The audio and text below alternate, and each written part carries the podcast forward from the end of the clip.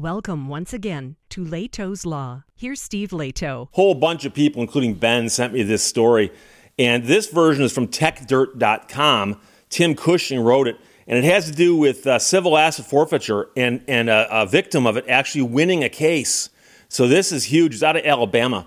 Uh, Alabama couple awarded $1 million over warrantless raid of their home that saw cops walk off with all their cash. You see, that lack of a warrant was the problem here. They didn't have a warrant, and yet it went all the way to trial because uh, they put up such a fight on it. So, as Tim Cushing points out, rarely do you see anyone prevail in court when any form of forfeiture is in play. The litigation deck is firmly stacked in favor of the government, which rarely needs anything approaching actual proof to walk off of someone's property because, of course, the burden of proof is switched. It's on you to prove that your money is innocent. So it's even more rare to see someone awarded damages in a civil lawsuit against law enforcement officers because, of course, qualified immunity terminates many lawsuits as well. So if qualified immunity is not awarded, the government agencies often quickly just pay off the other side to make these things go away. But uh, this case here contains both rarities. Not only does it involve regular people securing some sort of justice, but the underlying set of rights violations included officers raiding a house without a warrant, and then they hauled off the valuables and the cash and anything else to get their hands on. So we got to back up to 2019 uh, when the story was first told by CJ Ciaramella, also from TechDirt, uh, and the raid took place in 2018. A county sheriff's deputy showed up at the home of the couple here in Woodland, Alabama, to serve the man court papers in a civil matter.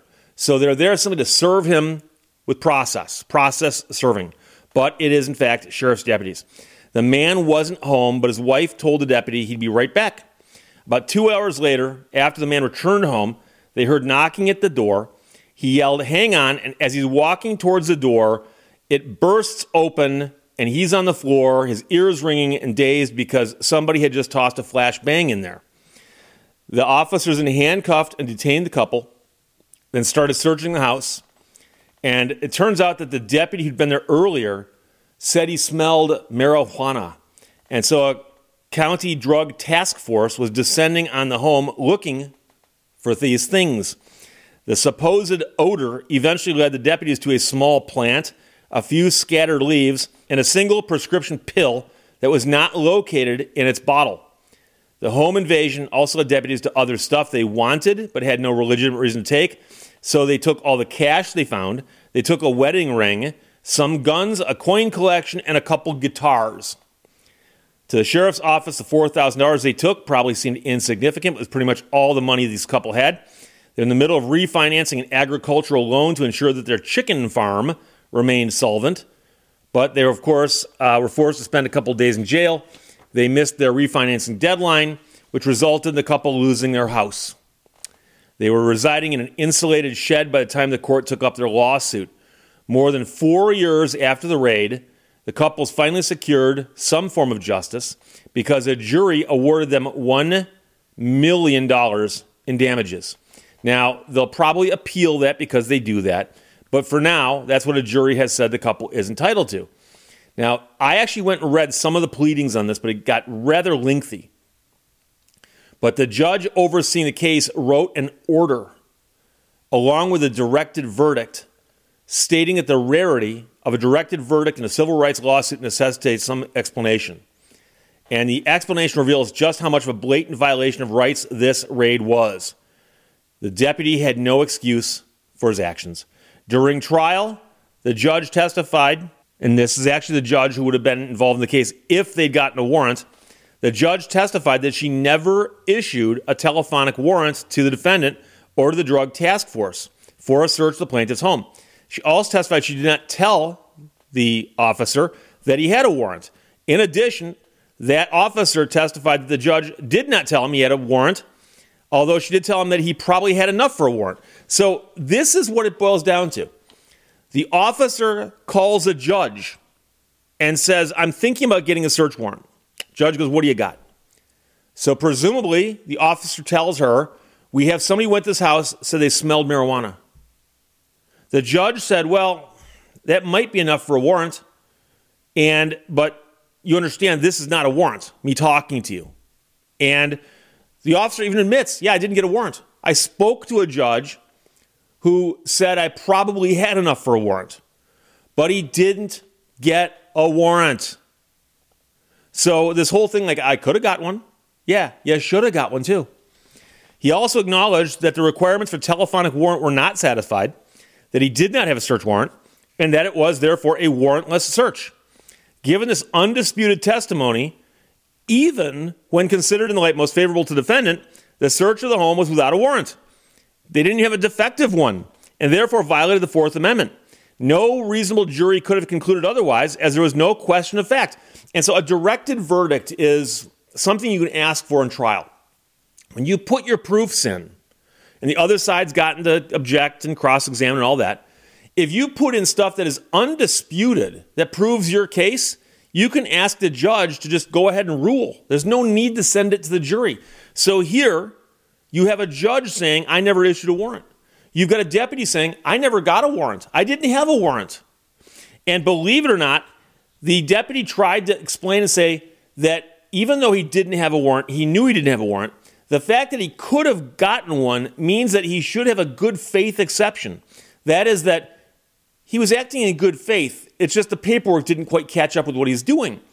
And as the court pointed out in its one of its rulings here, it said there is a good faith exception to a warrant in a criminal case, but not in a civil case. And remember, civil asset forfeiture. And I know there have been people out there who every single time I talk about it go, Steve, what's the distinction? Why is it civil versus criminal? What's the difference? This difference right here is what allowed these people to recover their money, at least get a judgment in their favor. Because if this is a criminal case, the officer could have claimed that he had a good faith belief that he thought he had a warrant or something. It's possible. The judge wrote, but even as a good faith exception to the exclusionary rule can apply in the civil context, the good faith exception still would not apply in the circumstances of this case. First, per the judge and the defendant, there was no warrant. And they had to know that. There was nothing upon which the officer could rely on good faith. In other words, because defendant Walker knew he did not have a warrant, the good faith exception does not apply. So the cases that are cited in their defense don't, simply don't apply. I'm not going to get too heavily into that because it's basically the same thing again and again. But as the court notes in the order, it fully expects that the defendants might raise other defenses in a future motion, but the jury has already said the couple is owed $1 million in damages, and the court has yet to issue an order uh, confirming that payout. However, if nothing else, the utter failure to salvage a blatantly unconstitutional search will urge the employers to cut a check rather than continue to embarrass itself in court. And so this is one of those things. And, and you know, we have civil asset forfeiture where you hear about, I don't know, uh, the cops make some bust on a warehouse where all kinds of crazy stuff's happening, and they find pallets and pallets and pallets of cash. You've seen those photographs, right? Just $100 bills this high, 10 feet deep, 10 feet across. And it turns out that it all has to do with some nefarious activities, and they seize it. They seize it. People go, okay, that makes sense. That makes sense. But they'll also pull somebody over the side of the road, and because they're acting nervously, search them and find they had $4,000 in cash stuffed underneath the floor mat of their car. And they'll take the $4,000. And the theory behind the pallets of cash and the $4,000. It's the exact same theory. But you can see how people might go, but wait a second, I understand that one. I don't understand that one. This is pallets, this is $4,000. And so you get these things that are all over the board. And here you have one where if you ask them, why were you guys busting down the door of this house? They said a deputy was there earlier in the day and said he smelled marijuana. Okay. Uh, maybe in Alabama, uh, that would be an acceptable thing to bust down the door of a house for. But when you bust down the door of the house and you find a single plant, a couple bits of dried material, and one prescription pill that's not in its correct bottle. At that point, you seize everything in the house, including the guitars and the wedding ring.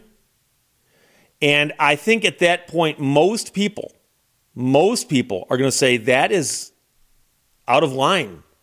That's an overreaction. Are you trying to suggest that that one plant indicates you've, you've caught the kingpin of a huge criminal organization? Do you think the wedding ring was purchased with criminal proceeds? I mean, this is this is one of those extreme examples where you know the defense attorneys are going, "Oh my gosh, we got a we got a tough one here." And when you see a judge testifying in court saying, "Yeah, I spoke to the guy on the phone and told him although he could probably get a warrant if he went through all the steps of filling out the affidavit and bringing it in and letting me read it, I told him he does not have a warrant." He does not have a warrant. And by the way, keep in mind, and I've mentioned this before, that this is a pro tip for law enforcement.